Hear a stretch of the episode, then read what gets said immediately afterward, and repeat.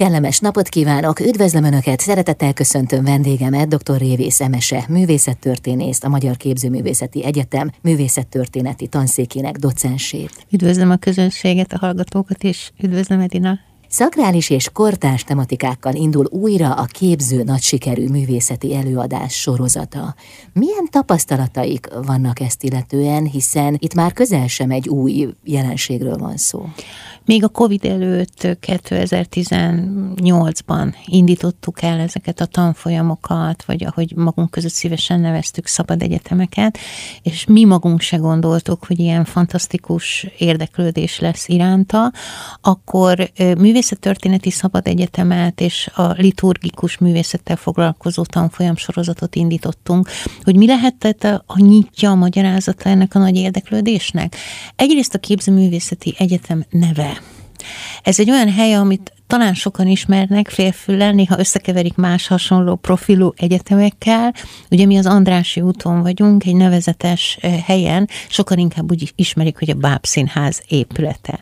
Tehát egy csodálatos műemléképületben lakunk, amiről most sokat lehetett hallani a Lotz freskók és az úgynevezett régi műcsarnok felújítása kapcsán, és sokan talán nem veszik a, bár, a bátorságot, hogy betérjenek ebbe az épületbe, ha bár a belváros közepén van, és ezek a tanfolyamok módot is lehetőséget adtak arra, hogy a művészet iránt valamilyen fokon érdeklődők egy kicsit jobban megismerkedjenek magával ezzel a csodálatos, nagy múltú 150 éves egyetemmel, és egy picit mélyítsék az ismeretüket a művészet történetben, és a, egyetlen a kortárs művészetekben. Hiszen ez az előzmény, amiről itt beszéltünk, ennek az volt a vonzereje, hogy nagyon közérthető, szórakoztató programot kínált, a művészettörténeti szabad egyetemeket minden előadást más tartott, részint történeti, részint kortárs művészeti témákból. Hogyan állították össze a tematikát? én ugye a művészettörténeti szabad egyetemeket szerveztem akkor, Aha. és igyekeztem olyan hívó szavakat kitalálni, ami minden olvasatban érdek, érdekes. Szó volt a testről és a nemekről. Szó volt a fényről és a színről. Szó volt a térről és a tájról. És akkor ezekre a hívó szavakra a reneszánsztól egészen a kortárs művészetig hallgathatott a közönség előadásokat. Volt, hogy több mint százan voltunk, egészen fiatalok gimnazisták, idősebb nyugdíjasok, munka után hozzánk beszaladó, elfoglalt középkorúak, pedagógusok, képzőművészek, alkotók, kollégák, művészettörténészek, ami azt mutatta, hogy rendkívül nagy az éhség az ilyen típusú tudásközvetítés iránt. Végül is kinyitottak egy kaput ami többnyire zárva van azok előtt, akik már befejezték mondjuk a tanulmányaikat, és nem feltétlenül ezen a területen vannak jelen. Pontosan így van, ugye a, én azért szeretem nagyon ezt a kicsit ósdinak ható szabad egyetem elnevezést, mert azt sugalja, hogy itt a közönség egyetemi szintű tudást kap, viszont szabadon betérhet bárki ide, különösebb több éves kötelezettség nélkül, és legfőképp felvételi nélkül. Lehet. Hiszen lássuk be, hogy a képzőművészeti egyetem a mai napig is egyfajta elitképzés, és az volt az elmúlt 150 évben is. Nagyon sok embert ismerek, aki mintegy tucatszor megpróbálta a felvételit sikeresen, vagy kevésbé sikeresen. Tehát azért ez egy nehezen megközelíthető hely, és mi most ezeket a kapukat szerettük volna kinyitni, népszerű, érdekes, vetített képes előadásokkal. És hát a legnagyobb különlegesség, amit mi nyújtani tudunk, és senki mindenki más, az, hogy nálunk nem csak elméleti szakemberek beszélnek, hanem művészek is. És ezt tartom talán a legérdekesebbnek ebben az előadás sorozatban. És ugye most az az újdonság, hogy a pandémia után újra elkezdik a szabad egyetemek működését. Így van, most két programmal indulunk. Február közepén a liturgikus művészetről, szakrális művészetről szóló előadás sorozat kezdődik, és egy hónappal később pedig az Árt Ma eh, előadás sorozat, ami ezúttal kifejezetten a kortárs művészet jelenlegi helyzetére és kérdéseire eh, koncentrál. Hát ez két külön dimenzió. Így van. Más közönséget is célozunk meg valamelyest, aki inkább a, a, a művészet tradicionális eszköztárára kíváncsi, akit érdekelnek a régi művészet ikonográfiai formái, tehát a motivumok. Kíváncsi rá, hogy egy Szent Katalint honnan ismerünk meg, hogy a Szent Katalin, hogy egy szárnyas oltár mitől szárnyas oltár, aki kíváncsi az aranyozás technikájára, vagy a középkori szobrok faragási metódusaira, annak inkább talán az előbbit ajánlom. Míg a másik, az ártma, kortás művészeti, az kifejezetten egy friss, aktuális, up-to-date képet kíván adni a kortás művészeti jelenlegi állásáról. Ugyanakkor, aki például mind a kettőre elmegy, az egy jóval szélesebb spektrumot kap. Így van. Köszönöm szépen. Jövünk vissza, folytatjuk a beszélgetést dr. Révész Emese, művészettörténésszel, a Magyar Képzőművészeti Egyetem docensével. Vendégem dr. Révész Emese, művészettörténész, a Magyar Képzőművészeti Egyetem művészettörténet tanszékének docense. Ha azt mondom, hogy művészet, akkor nem feltétlenül helyezhető el ez az oktatásban. Tehát ugye általános iskolában tanulunk egy kicsit rajzolni, verset mondani, ezt-azt, de hogy végül is aztán mintha itt sokaknál megszakadna a folyamat. Hiába van jelen a kíváncsiság, vagy hiába érlelődik esetleg később, nincs rá lehetőség. Ez így van, érdemes eleve ketté választani a tárgyak készítésének a tudományát, vagy készségét, vagy tehetségét, és az azokról való beszédet, vagy az azokhoz való értést. Tehát egy dolog az, hogy az emberek egy része akár kettelésből, akár tehetségből megtanul rajzolni, festeni, mintázni, egyáltalán a tárgy alkotással foglalkozni, lehet ez hímzés is, vagy bármi. A másik része pedig ennek a kérdésnek az, hogy amikor elmegyünk egy kiállításba, ha egyáltalán belépünk egy kiállításba, de mondok egy egyszerű példát, ha csak utazunk a hatos villamoson Budapesten, akkor tudjuk-e értelmezni azt a hihetetlenül gazdag művészeti hagyományt, ami minket körbevesz. Ugye én művészettörténészként elsősorban ezért vagyok felelős, és hát a magyar oktatásban ugye még valamennyire a, a, a rajzolás, a rajz alapkészsége jelen van, van, attól függően, hogy milyen jó a rajztanár, de a művészet történeti tudás, tehát az, hogy tudjunk tájékozódni az elmúlt mondjuk ezer vagy ha az ókorig visszamegyünk 5000 év művészetébe, az már nagyon nem alapkészség annak ellenére, hogy az irodalomban ezt természetesnek vesszük, hogy minden kultúrembernek van valamiféle ismeretköre az irodalomtörténetben, mondjuk az Iliásztól Radnóti Miklósig, vagy akár Kertész Szimréig, hogy egy kortársat mondjak, de ugyanezt nem feltételezzük a művészeteknél.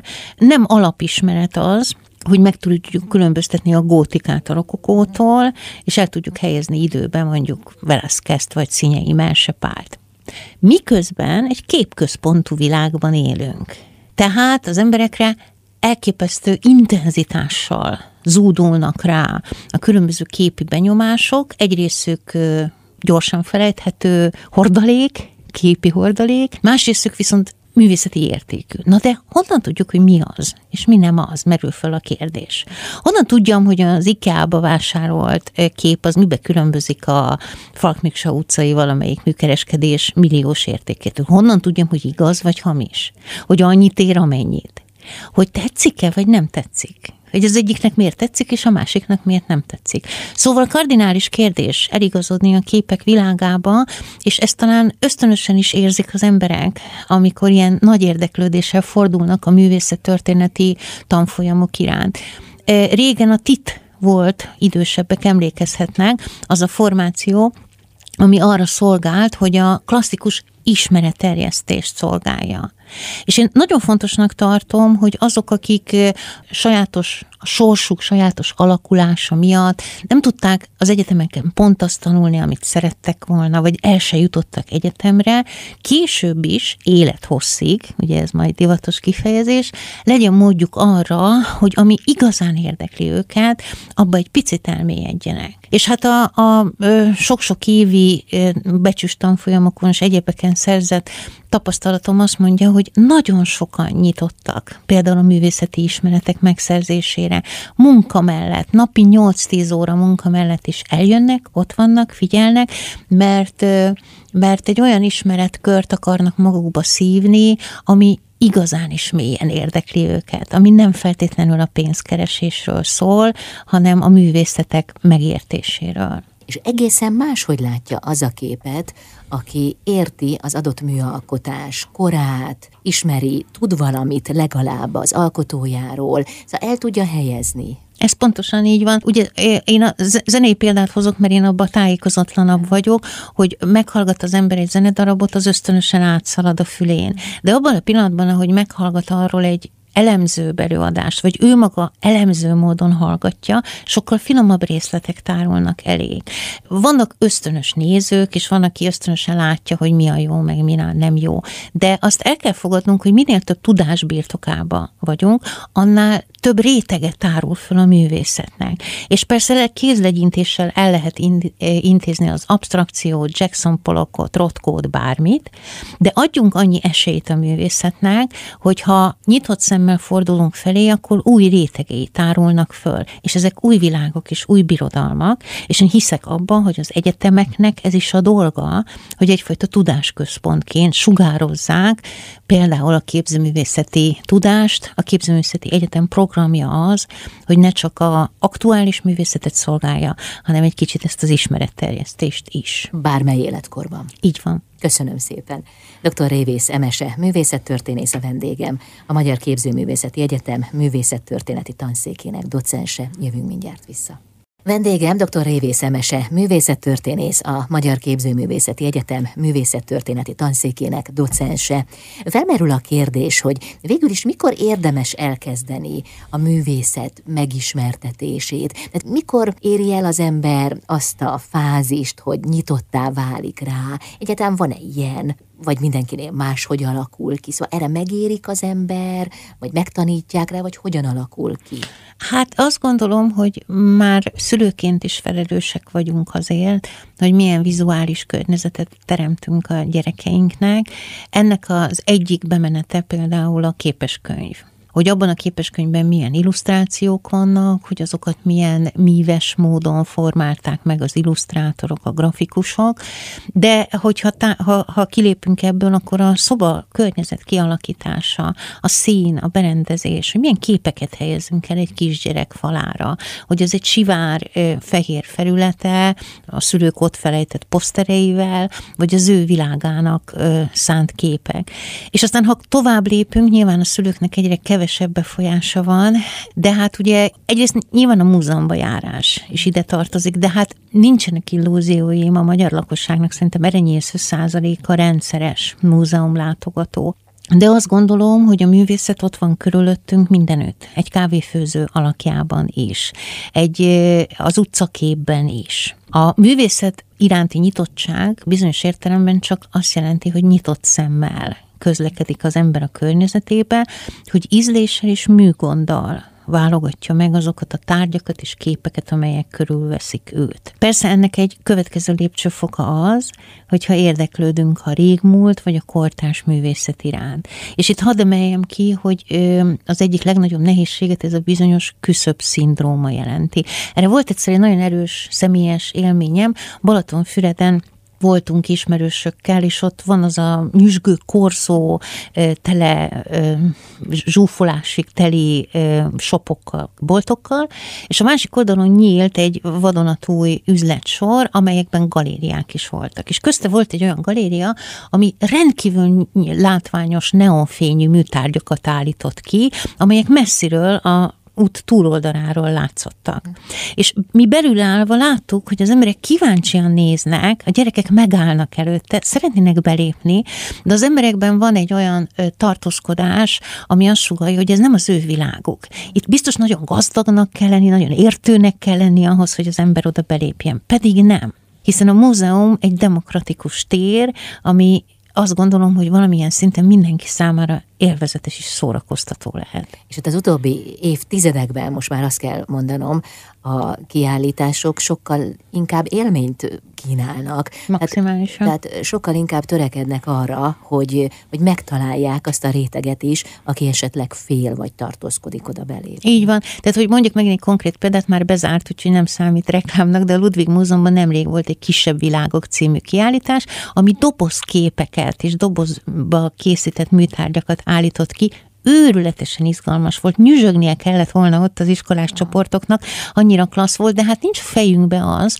hogy egy, mondjuk egy Ludwig Múzeum, amely egy kortás művészeti múzeum, az része lehet az oktatásnak, leszámítva néhány nagyon érzékeny művészetpedagógust. Aha. Tehát akkor mégiscsak azért valahol ott van a levegőben a nyitás igénye, az, hogy nyissuk ki a kiállítótereket, és egyre több embert érjünk el. Hát ugyanez van egyébként a színházak életében is, hogy ott is ugye a civil színházak megjelenésével, hogy bárki jöhessen be, nyissuk ki a teret. Így van, és abban a pillanatban, ahogy, ahogy belép a néző, akár egy játékkatona kiállításra, most ugye pont a Budapest Történeti Múzeumban volt ilyen, vagy elmegy a Kereskedelmi Múzeumban, ahol a gyufás doboz gyűjteménytől kezdve minden érdekességet láthat, ha bent van, élvezni fogja. Csak el kell oda jutni, hogy egy, egy család, amikor a hétvégi programot tervezi, akkor ne csak a szokásos mozi, pláza, útvonal vázolódjon föl, hanem az is képbe kerüljön, hogy, hogy elugrok a, nem tudom, mondjuk a Ludwig Múzeumban. De innen például egy ilyen gyufa kiállításról el lehet jutni a kortárs művészet szeretetéig és megértéséig? Igen, de nem egyszerű, tehát hogy nem akarom azt mondani, hogy, hogy nagyon sok olyan mű van, ami még nekem is kihívást jelent. Sok esetben feltételezi, hogy elolvassa a néző a kapcsolódó szöveget. Az az igazság, hogy a kortás művészetnek egy része elég összetett módon utalásokat tartalmaz megelőző művekre és kortás művekre és filozófusokra, de közben meg van az a típusa, ami kifejezetten szemet gyönyörködtető, például a Velencé Biennáli Magyar Pavilonja ilyen volt, ami az érzékekhez szól, ami, ami, ami a, a, a kifejezetten szenzuális gyönyörűséget jelent, és nem kell hozzá semmilyen előképzettség. Ugyanúgy, ahogy minden területen nem árt néha szakértőket meghallgatni. Kapcsolódó rádióműsorokat, szövegeket, kritikákat olvasni, amik picit segítenek abban a nézőnek, hogy eligazodjon, mert miért kéne tudnunk, hát nem ez a szakmánk ja, a többségnek nekem igen, hogy mit nézzem meg. De most ön itt elmondja nálunk. Így Jövünk és vissza.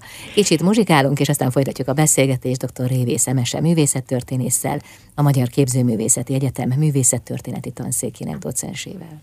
Vendégem dr. Révész Emese, művészettörténész, a Magyar Képzőművészeti Egyetem művészettörténeti tanszékének docense.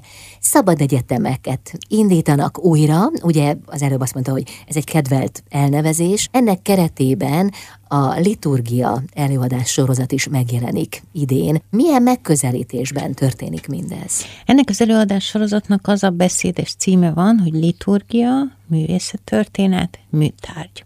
Ugye ez három különböző fogalomkör, amik nagyon szorosan érintkeznek. A klasszikus művészettörténet szerintem háromnegyed része, ami Európában fönnmaradt ránk, az szakrális művészet. Hiszen a középkortól kezdve az egyházaknak volt arra megfelelő anyagi potenciája, hogy méregdrága, tartósan megmaradó, a jövőnek készülő műtárgyat készítsen. Tehát a templomok, a templomok díszítése, a liturgiához kapcsolódó műtárgyak azok, amik az európai művészet történeti örökség nagy részét alkotják. És a liturgiát azért hangsúlyozom ki, mert ugye ezek olyan műtárgyak, mondjuk egy szárnyasoltár, vagy egy festett biblia, ami funkcionális volt a maga idejében, arra szolgált, hogy a szerzetesek imádkozzanak belőle, vagy a híveket meggyőzze ne csak a prédikáció szavaival, hanem a falkép képeivel is. Mondhatjuk azt is, hogy ezek tulajdonképpen agitációs célú képek voltak, ami egy világnézet alapjait fektette le. Idővel viszont művészettörténeti kincsekké váltak, hiszen ugye mondjuk egy konkrét példát mondjak, Giotto, gyönyörű szép, padovai, szkrovenyi kápolnába elhelyezett falképciklus a Krisztus életét ö, meséli el. Olyan, mint egy korai képregény. Hihetetlenül változatos, élvezetes, emberi módon meséli el ezt a történetet. Valamikor ez a elsősorban a hívek okulását szolgálta, ma az emberiség, az európai kultúra örökségének egyik kiemelkedő műtárgya, és elsősorban művészettörténeti kincsként tekintünk rá. Az előadás sorozatnak a harmadik fogalmazom műtárgy.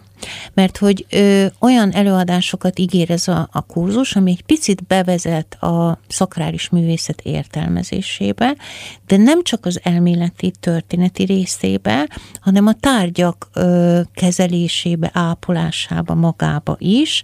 Érdekes módon ezt a, ezt a kurzus nagyon szívesen látogatták korábban a, a, a klírus tagjai, egyházi emberek, lelkipásztorok, tehát azok, akikre rá vannak bízva ezek a műkincsek, és mivel az egyetemnek az egyik képzési ága a restaurátor képzés. Nekünk módunkban áll az, hogy a hallgatókat bevezessük az olyan titkos helyekre, mint egy restaurátor műhely, és ott megmutassuk nekik, hogy hogy kell kezelni egy régi fatáblára festett műtárgyat, hogyan lehet azt restaurálni, mit kell vele csinálni, hogyha rossz állapotban van, vizes rongyal törölgessük-e, vagy nem, hogy néz ki az aranyozás folyamata, és hasonló műhelytitkokba vezet be, vezeti be a hallgatót egy-egy ilyen előadás. És kik az előadók, kiket kértek fel?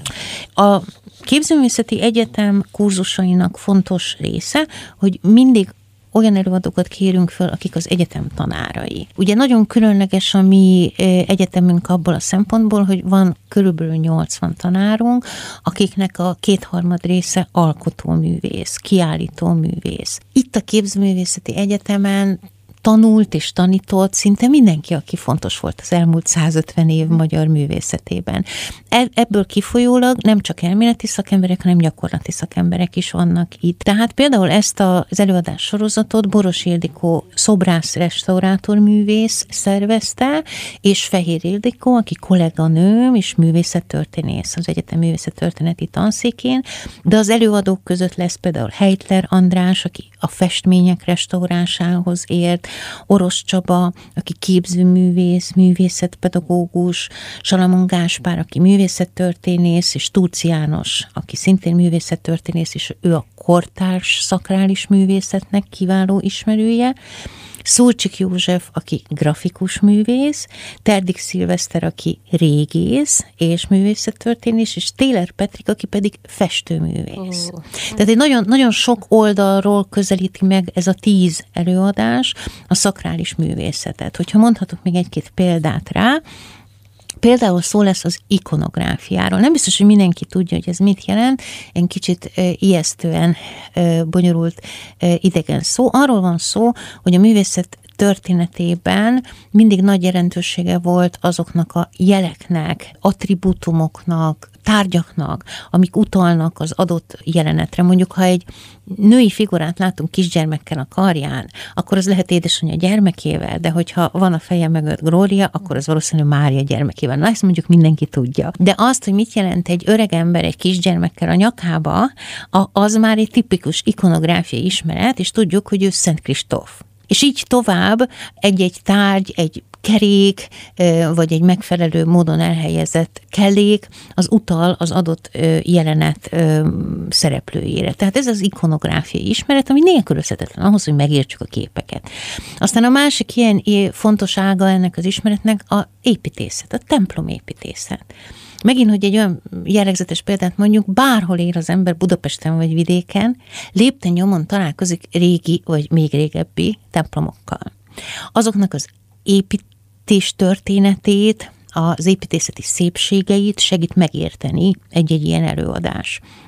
Vagy például ide tartozik a kortárs szakrális művészet is.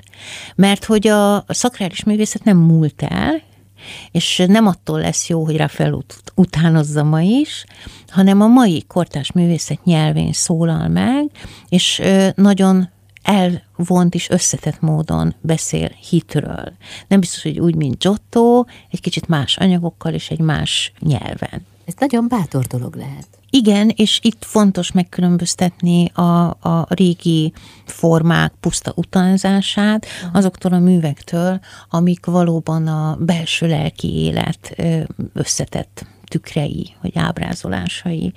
És, és a Sturz János előadása erre fog példákat mutatni a kortás magyar művészetből. És bármely korosztály megjelenhet. Abszolút, egyetemen. tehát, hogy az az igazság, hogy a pedagógusoktól kezdve az egyházi emberekig, tanárokon, muzeológusokon keresztül nagyon sok mindenkire számítunk, és az elmúlt évek tapasztalata szerint mindenkinek tud újdonságot és használható ismereteket adni ez az előadás sorozat. Arra volt példa, hogy a tanítványok is megjelentek? Igen, igen, abszolút, hiszen a mai alkotó, fiatal alkotók között is vannak, akiket érdekel a spirituál, spiritualitás kifejezésének a eszköztára, vagy a lehetőségei, hogy a múlt művészete. Például ma itt tanuló restaurátoroknak nagyon jól kell ismerniük pont a régi művészet, a szakrális művészet eszköztárát, ahhoz, hogy például ki tudjanak egészíteni egy töredékes képet, és azt adják a szentek kezébe, ami ott valóban lehetett. Nehogy valami más. Igen. Köszönöm szépen. Dr. Révész Emese, művészettörténész a vendégem, a Magyar Képzőművészeti Egyetem művészettörténeti tanszékének docense. Jövünk mindjárt vissza. Vendégem dr. Révész Emese, művészettörténész, a Magyar Képzőművészeti Egyetem művészettörténeti tanszékének docense. Hogyan zajlik az oktatás a Képzőművészeti Egyetemen? Ugye nem régiben volt 150 éves az egyetem, ezt jól meg is ünnepeltétek, több különböző kiállítással, egész éven át tartó programokkal, tehát egy nagy múltú intézményről van szó. De mi történik? Hát ha oda belé megérkezik a látogató, hiszen alapvetően ez egy zárt iskola, hiszen itt műtárgyakat őrzünk, de gyakran vannak nyílt programok, például a múzeumok éjszakája is. De ha oda beérkezik a hallgató, vagy az érdeklődő, Először is az lesz különös, hogy nem tantermeket fog látni, hanem elsősorban műtermeket.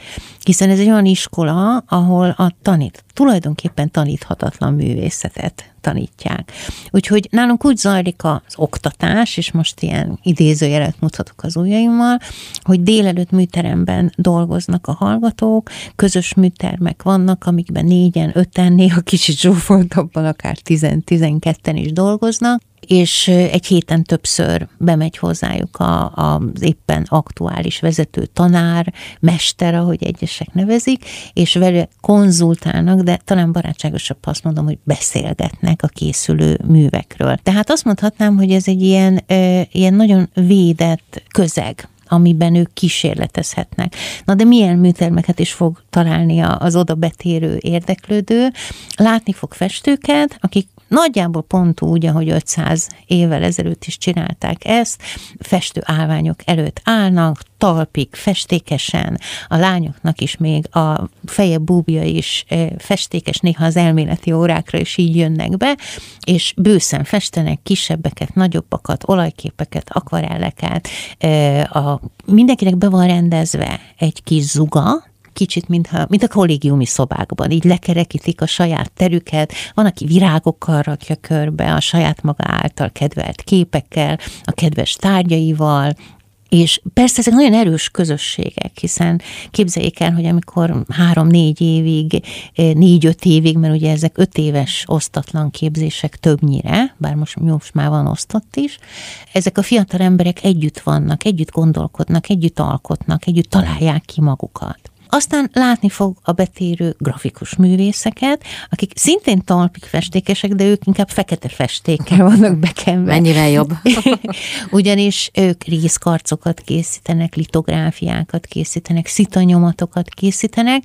Ők azokat az ősi grafikai, művészi grafikai technikákat ismerik meg, amikkel annó még Dürer is dolgozott, és most már nagyon kevesen ismerik ezeket. Ez gyakran nehéz fizikai munka, köveket csiszol, rajzolni, présképet forgatni, e, és akkor a nyomatokat kiteszik száradni, és várják a végeredményt. Aztán egy újabb helyen restaurátorokat e, találunk, ahol éppen barokk festményeket, templomokból, múzeumokból behozott e, képeket nagy műgonddal, nagy-nagy türelemmel csiszolgatnak, tisztítgatnak, helyrehoznak hallgatók. Van, aki szobrokat restaurál, van, aki kereteket, van, aki festményeket. És aztán fogunk olyan helyet találni, ahol a szobrászok dolgoznak, ha bár ez nem pont az Andrássy úton lesz, hanem a még varázslatosabb Epres kertben, közel a Kodály körönthöz, ahol pedig szobrász restaurátorok dolgoznak, és szobrászok.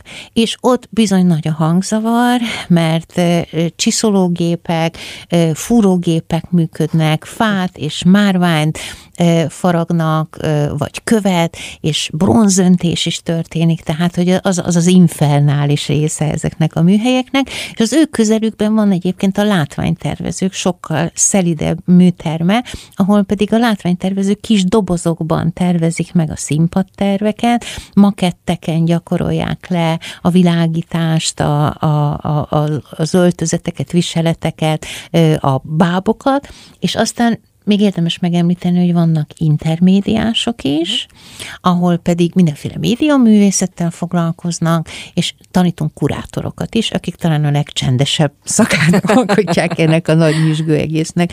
És hogy még egy fél mondatot mondjak, hogy hogy történik az oktatás. A hallgatók nagy része délelőtt tehát műteremben van, fúr, farag, dolgoz, fest, vagy csak gondolkozik, vagy csak néz ki a fejéből, és aztán délelőtt vannak az elméleti tárgyak, néha este 6-ig, 8-ig. Tehát nagyon sokáig bent vannak egészen reggeltől, hiszen tanulnak művészettörténetet, esztétikát, filozófiát, ilyesmit.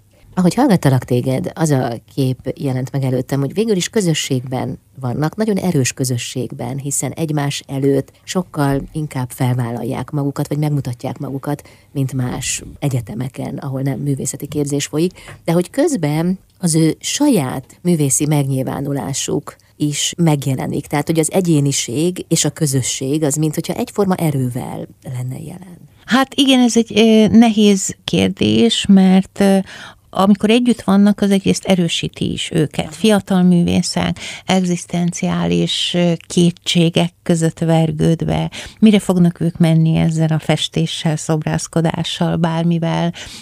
Tehát a közösség egyrészt erőt is ad, másrészt nyilván, hogy folyamatos riválist is látnak egymásba, bár tapasztalatom szerint egyre jobban mernek egymás támaszkodni. Egyre több az olyan fiatal művész csoport, akik összefogva lépnek ki a nyilvánosság elé. És persze fölmerül a nagy kérdés, hogy mire jó ez az egész. Mire jó az, hogy valaki öt évet a, költ az életéből szobrászatra, vagy festészetre, vagy egyéb hívságos dologra.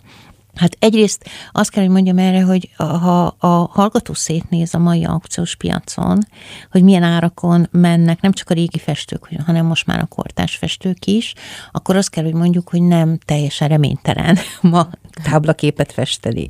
Bár nem csak táblaképek készülnek az egyetemen, hiszen mindenféle e, izgalmas kísérleti művek is készülnek. Másrészt viszont azt is úgy is fogalmazhatunk, hogy mi vizuális szakembereket képezünk. Nem biztos, hogy a napi betevőt ő a festéssel vagy a részkarc készítéssel fogja megkeresni, de az biztos, hogy olyan ember lesz, aki minél, aki a környez, az átlag környezeténél sokkal jobban tud vizuális területen tájékozódni. És ha arról van szó, hogy egy websájtot meg kell tervezni, vagy egy könyvet, vagy egy katalógust, vagy egy interiört, vagy egy, egy, egy ruhaszettet, akkor az ő ízlésében meg lehet bízni.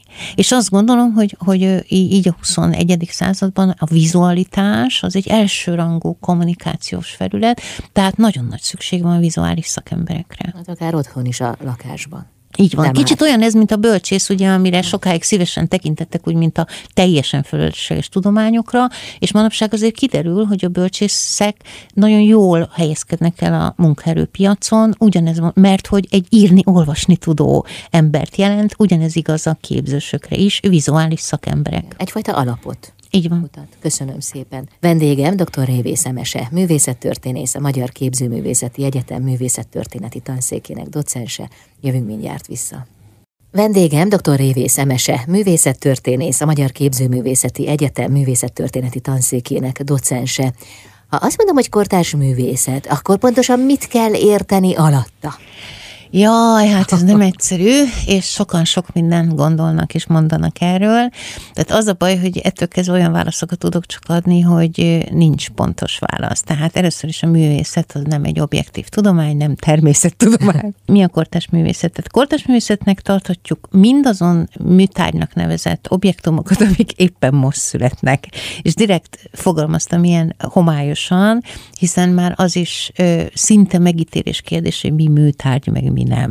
De most maradjunk abban, hogy kortás művészet az, ami itt is most készül, azzal a céllal, hogy művészet legyen. Mások sokkal radikálisabban értelmezik ugyanezt, és azt mondják, hogy kortás művészetnek szoros értelemben csak azokat a ö, művészeti megnyilvánulásokat tarthatjuk, amik olyan kérdéskörökhöz szólnak hozzá, amik ma aktuálisak. Tehát, ha ma fest valaki egy impressionista képet a lemenő napról, hogy Monéra utaljak, vagy egy polokhoz hasonló absztrakt csurgatásos képet, az ebben az értelemben nem biztos, hogy a kortás művészet részének tekinthető, hiszen egy olyan problémakörhöz kapcsolódik, ami száz évvel ezelőtt volt aktuális, vagy 60 évvel ezelőtt volt aktuális. Tehát, hogy ráközelítsek a dologra, a kortás művészet az, ami olyasmiről szól, ami itt és most minket érdekel. Tehát mondjuk a háború kérdése, mm. a szociális problémák, az ökokatasztrófa, és a gender kérdés. A... De hát szemtelen olyan műalkotás van, ami a múltból érkezett, és mégis érvényes. Tehát a nagyművek érvényesek. Igen, de ebben a szűkebb értelemben a kortás művésznek ma legalábbis sokan így látják, nem az az elsődleges dolog, hogy szép képeket fessen. Olyan dekoratív Aha. alkotásokat hozzon létre, amik jól mutatnak a kanapé fölött. Az ezredforduló álláspontja az, hogy a kortás művész az a ma minket érdeklő aktuális társadalmi kérdésekre kell, hogy reflexiót nyújtson. Ez is egyfajta válasz arra, hogy mi, mi a köze a művészetnek a mindennapi élethez. A, az a köze, hogy szép dolgokat készítsen a, a mindennapi használatunkra? Nem, az a köze, hogy provokatív, legyen. Hogy kimozdítsa. Hogy kimozdítson minket a komfortzónából, hogy rá tudjon kérdezni a, a tabu témákra, vagy a ne, nehezen megformálható társadalmi kérdésekre. Tehát, és akkor eb, ebben a pillanatban a kortás művésznek dolga van velünk itt. És ugye ezt nem egyszerű elfogadni, hiszen a művészetre többségünk hajlamos úgy tekinteni, hogy az a, az élet kellemes oldalához kapcsolódik, arra való, hogy minket lelazítson, megpihentessen, eloldozzon a mindennapi gondoktól. Ilyen is van, ennek is van helye a nap alatt, és fontos funkciója van, de más alkotók ezt sokkal harcosabb módon képzelik el. Hát ezzel végül is a kortás művészet sokkal közelebbivé, személyesebbé válik. Uh-huh. Tehát nem annyira távolivá. Ugye? igen. Tehát mintha, mintha nem lenne egy fal, vagy megszűnne egy fal, vagy egyre halványabb lenne ez a fal, vagy nem is lenne ott. Igen, tehát hogy a, ha egy jó kortás kiállításra megyünk be, az hasonló erővel kell, hogy hasonl ránk, mint egy jó színdarab, vagy egy jó film. Fejbe kólintva jövünk ki, kérdéseket tesz föl, fölkavar, megzavar, provokál minket, és visszük haza azt a katarzist, ami bennünk okozott. Nem is biztos, hogy ott helybe minden részét megértjük, vagy helyre tesszük. De nem pusztán egy egyszeri szenzuális élvezetről van szó, hogy megállok a kép előtt, és jaj, de szép. Ilyen is van, ilyen is kell, de nem kizárólag erről van szó. De alapvetően ez ma már kevés? Tehát a világ nem e felé megy? Inkább úgy fogalmaznék, hogy, hogy a, a kortás művészetnek van egy olyan eszköztára, ami képes ennél többnek lenni ami képes rákérdezni az ember helyére, a világban, a természetben, a, a nagyvárosban. Ha megvan ez az ereje, akkor e, e ehhez képest valóban kevésnek bizonyul a fehér alapon kék e, csíkok esztétikus elrendezése. Pedig lehet abban is gyönyörködni. Lehet, és én ezt ö, nem is ö, vitatnám el a, művészettől. És egyébként, hogy visszakössünk egy picit a fiatalokra.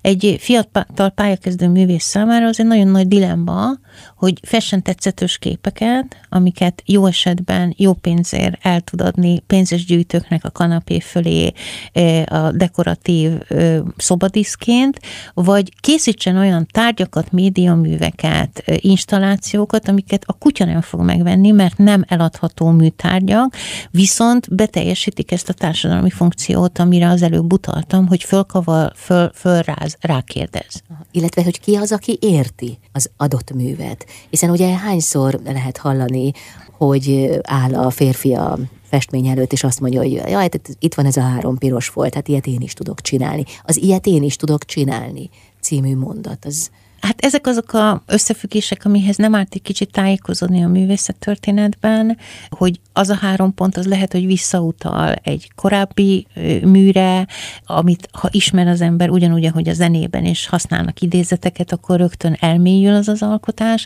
de lehet, hogy el kell olvasni ezt az egy oldalas szöveget, amit a művésze mellé rakott, hogy megértsük, hogy ez a három pont az valaminek a nyoma, a sebhelye, az emléke, nem biztos, hogy olyan műalkotásokról van szó, amik így első pillanatra érthetők. Néha rá kell szánni az időt és az energiát a mélyebb megértésre. Persze, de egy fiatal művész az biztos, hogy megtalálja a saját közegét?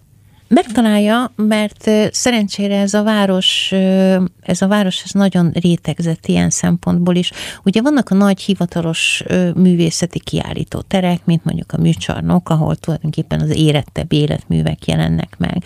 És aztán vannak azok a nyüzsgő, eleven, pulzáló részei a művészeti életnek, amik a kis galériák, a pince galériák, például a Bartók bulvár, az ilyen, tele a kis kávézós galériákkal, ahol nagyon gyakran a fiatal művészek állítják ki a zsengéiket, a kísérleti műveiket. Maga a Képzőművészeti Egyetem kiállított erre a Barcsai terem is ilyen, uh-huh. ami arra lett kitalálva, hogy itt a fiatalok megmutassák magukat. És ők megtalálják a maguk köré, tehát a fiatalok figyelik egymást, kialakul körülöttük az a érdeklődőkör, esetleg a gyűjtőköre, akik odafigyelnek ezekre a művekre, tehát ezek egyáltalán nem maradnak visszhangtalanok. De például a kortárs képzőművészetben is jelen van-e az a megközelítés, ami a kortárs zenében, hogy sokan tartanak tőle. Tehát a zeneszerzők többsége még mindig úgy véli, hogy a kortárs zene és a közönség között van egy fal nagyon nem homogén dologról beszélünk.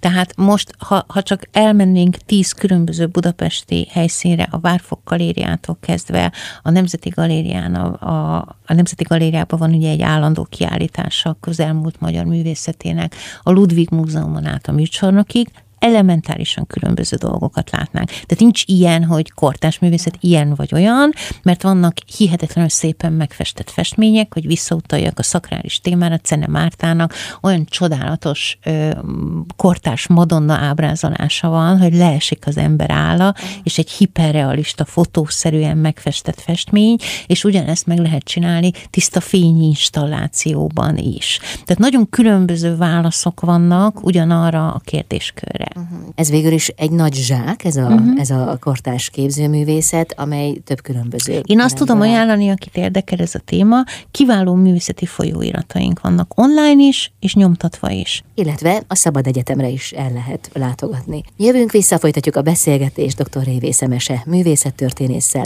a Magyar Képzőművészeti Egyetem művészettörténeti tanszékének docensével.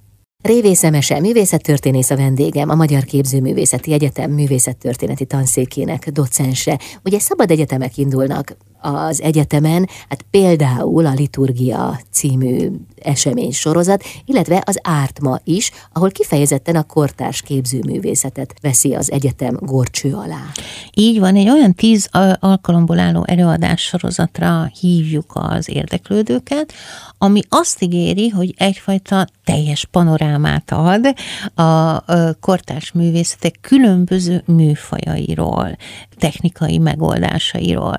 Ugye mi abból indultunk ki, hogy a képzőművészeti egyetemen miket tanítunk, tanítunk festészetet, szobrászatot, restaurátorművészetet, médiaművészetet, grafikát, és nagyjából ezekre alapozva állítottam össze, találtam ki ezt a tíz alkalmas sorozatot, mert azt mondtam, hogy ki tudná jobban, hogy mi az aktuális probléma, milyen aktuális problémák vannak ma a kortárs művészetben, mint azok a tanárok, akik nap mint nap a legfiatalabb generációval találkoznak, és akiknek az a dolguk, hogy aktuális, korszerű módon jelen legyenek a saját idejükbe. És ebben a tíz előadásban tíz különböző előadó szerepel, és különlegessége ennek a vállalkozásnak, hogy mind a tíz előadó alkotó művész. Uh-huh. Ez önmagában nem biztos, hogy elég vonzerő, hiszen egy alkotó művész miért tudna előadni, de hát a mi tanárainknak az a különlegessége, hogy ők kiváló előadók is, tehát elméleti szakemberek és gyakorlati szakemberek egy, együtt véve, akik tudják, hogy hogy kell egy másfél órás időtartamban népszerűen, érdekesen elmondani mindazt, amit az adott területről tudnak. Hogyan tematizáltátok a Szabad Egyetemet? Hát az én elképzelésem az volt, hogy kérdezzünk rá először is arra, hogy mi a helyzet a, például a festészetben a régi nagymúltú műfajokkal. Például az emberábrázolással, vagy például a tájképfestészettel. Van-e aktuálisan kortárs tájkép például. Ő például az első előadásunkat Taylor Petrik, egy fiatal mestere tartja a festészeti festő tanszéknek, aki kifejezetten az emberábrázolásról, a figurális ábrázolásról fog beszélni, és olyan kérdéskörökről, mint például a zoomorf hibridek, tehát a félig állat, félig ember alagok, vagy a kriptomasinizmus, tehát a félig gép, félig ember, bizarr, szürreális formációk, amik a kortárs festészetben nagyon jellemzőek. És közben ezek mögött a képek mögött ott van a hagyományos, figurális alakrajz nagy hagyománya. Aztán a másik előadásban Radák Eszter, szintén festőmester, a Képzőzeti Egyetem volt rektora, fog egy előadást tartani, a kortárs tájképfestészetről. És azt hangsúlyoznám, hogy mindig olyan témákról beszélnek az előadók, amiknek ők maguk is kiváló művelői. Radák Eszter festészetében is az elmúlt években nagyon domináns a tájkép. De ő ezúttal olyan példákat fog hozni, ami arról szól, hogy mit is kezd egy mai festő a táj jal, mint képpel, hogyan válik ma érdekes és aktuális képpé a táj, anélkül, hogy beleragadna mondjuk a 100-200 évvel ezelőtti hagyományokba. Aztán szó lesz a grafikáról is, méghozzá a grafikának a kortárs formáiról, a nyomtatott grafikáról. Madácsi István, a képgrafika tanszék vezetője fog beszélni arról, hogy milyen új technikák jelentek meg a részkarc, litográfia, szitanyomat óta, hogyan jelennek meg az installációs formák, a különböző elektrografikai új médiumok a grafika hagyományos eszköztárába. Aztán szó lesz a tervezőgrafikáról is. Lelkes László egy nagyon csábító címmel hirdette meg az előadásot, előadását, azt írta, alkalmazott képcsinálás, a mindennapok retina jutalma. Hmm. Ez nagyon jó, mert ugye azt sugalja, hogy mi is a tervezőgrafika. Hát a tervezőgrafika az a művészeti forma, ami folyamatosan körbevesz minket, egy ö, üdítős flakontól kezdve az internet képernyőig, ezek mind olyan kép, szöveg, egyensúlyok, amiket remélhetőleg profi grafikusok terveztek meg. Tehát amikor azt mondja, hogy mindennapok retina jutalma arról beszél, hogy a képgrafikusok foglalkoznak a mindennapi vizuális környezetünk megformálásával. Arról lesz szó, hogy ennek milyen törekvései, milyen jellemző formái vannak. Aztán szó lesz az installációs művészetről. Ugye ez egy nagyon jellegzetes formája a mai művészetnek, hogy belépünk egy kiállító térbe, és nem csak képeket látunk a falon, hanem különböző furcsa mód elhelyezett tárgyakat, amik berregnek, mozognak, világítanak, mindenféle módon behatolnak a kiállító térbe.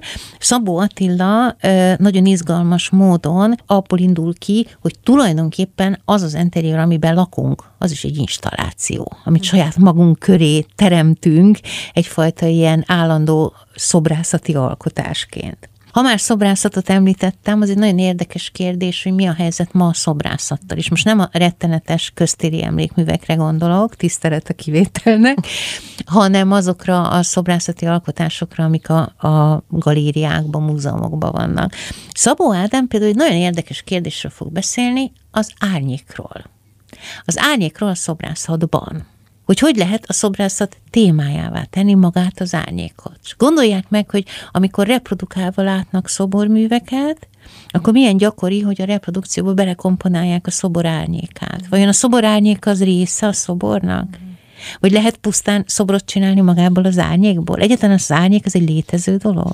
Hozzátartozik el igen, a műalkotáshoz. Igen. De van még, ugye? Így van, aztán szó lesz a figurális szobrászatról, Menasági Péter majd beszél majd erről, szintén a szobrász tanszék mestere, tulajdonképpen azt a kérdést teszi föl, hogy ugye az emberi kultúra egyik legré, legősibb formája az, hogy egy emberi alakot formálunk. Willendorf Vénusz és leszármazottjai.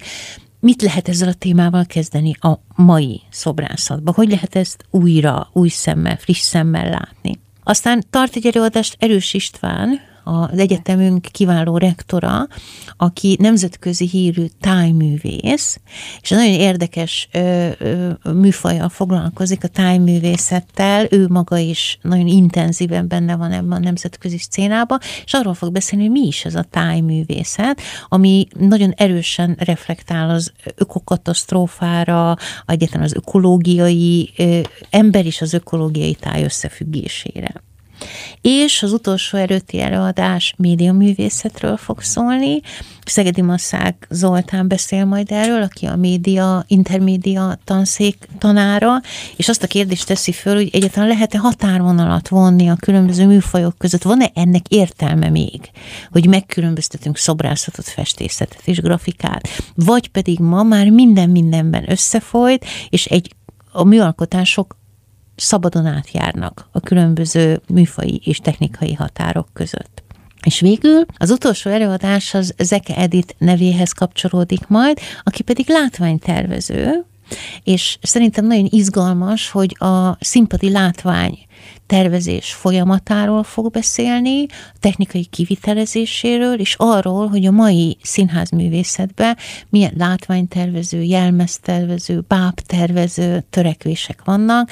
A színházra ritkán szoktunk ilyen módon gondolni, de hát a mi képzésünknek ez is egy nagyon fontos pillére. Hát ez nagyon gazdag és színes. Én bízom benne, esemény. én ott ülök majd minden előadásom, mert én is nagyon kíváncsi vagyok rá, és biztos vagyok benne az eddigi tapasztalatok alapján, hogy mindegyik egy nagy kaland lesz. Mi most kalandozunk a zenevilágába egy kicsit, aztán jövünk vissza dr. Révész Emese művészettörténésszel, a Magyar Képzőművészeti Egyetem művészettörténeti tanszékének docensével. Vendégem Révész Emese, művészettörténész, a Magyar Képzőművészeti Egyetem művészettörténeti tanszékének docense. A Szabad Egyetem során a látogatók különböző előadásokat hallgathatnak meg, de például hogyan találkozhatnak kiállításokkal, illetve hát tovább megyek, a nálatok tanuló művész növendékek hogyan kaphatnak nyilvánosságot? Ez egy elképesztően fontos kérdés, tehát ugyanúgy, ahogy egy színész sem a konyhapultnak játszik, és egy filmrendező sem a családjának készíti a filmeket, a művészet akkor él, akkor szól, akkor eleven, hogyha párbeszédet tud kezdeni a közönséggel. Tehát mindazok a művek, képek, festmények, videók, amiket készítenek nálunk a fiatalok, nagyon fontos az a pillanat, amikor kilépnek a műteremből kilépnek a nyilvánosság elé. Ennek az első fázisa az, amikor ilyen szükebb körbe lépnek ki, például a mi egyetemünknek több kiállító tere is van. Egyrészt a, ott a patináns régi műcsarnok épületében van az aula, ami kifejezetten a fiataloké, úgy szoktuk nevezni, hogy az ilyen kis örjöngő, ahol kipróbálhatják magukat.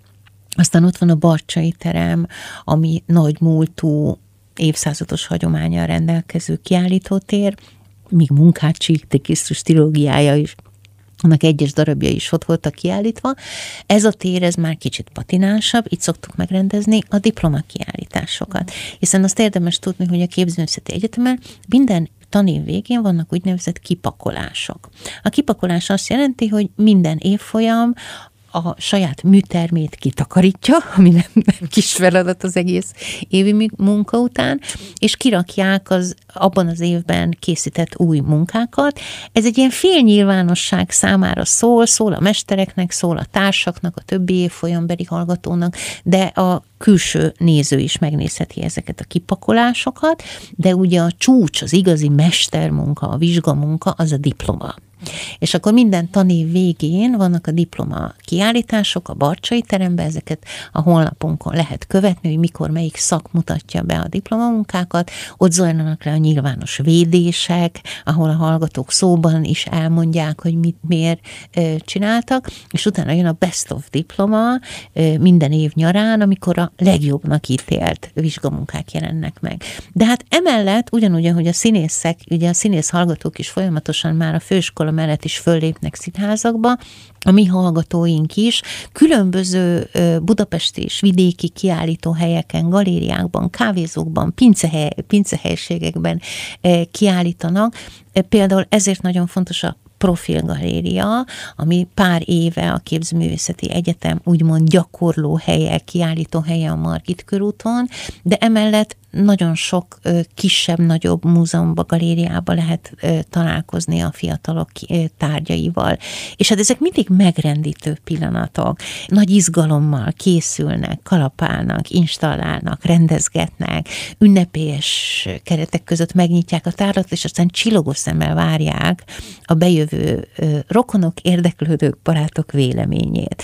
Tehát a kiállításokra mindig nagy szeretettel és izgalommal várják a közönséget, a fiatalok is, meg már az életművészek is.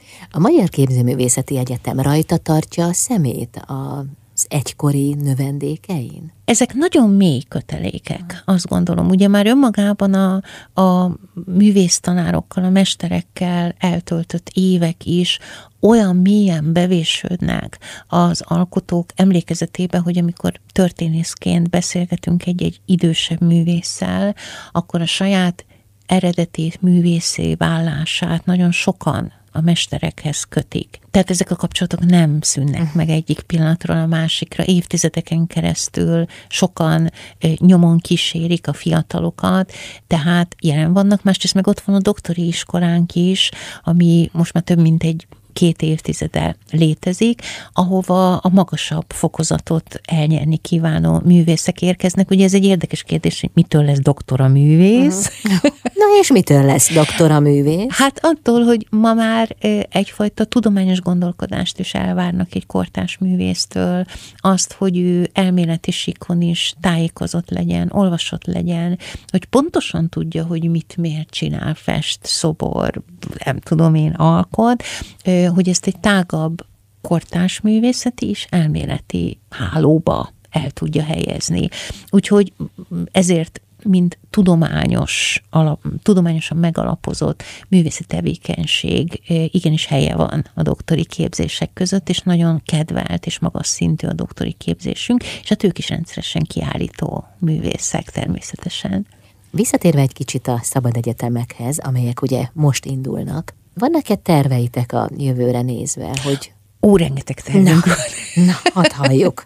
Nagyon sok tervünk van, mert én, én, illetve a kollégáimmal együtt szeretünk úgy tekinteni a Képzőművészeti Egyetemre, mint a képzőművészeti műveltség centrumára, ami nem csak az idejáró egyetemistáknak szól. Szeretném, ha úgy, szeretnék, ha úgy tekintenének a művészetek iránt érdeklődők ránk, mint ahol mindig szerezhetnek egy tudásmorzsát a képzőművészetről. Tehát ilyen sugárzó centruma szeretnénk lenni a művészeteknek. Úgyhogy nagyon sok ötletünk van a gyerektábortól kezdve, a festőtábortól kezdve, különböző témákra, művészettörténeti, régi művészeti, kortás művészeti tanfolyamokra.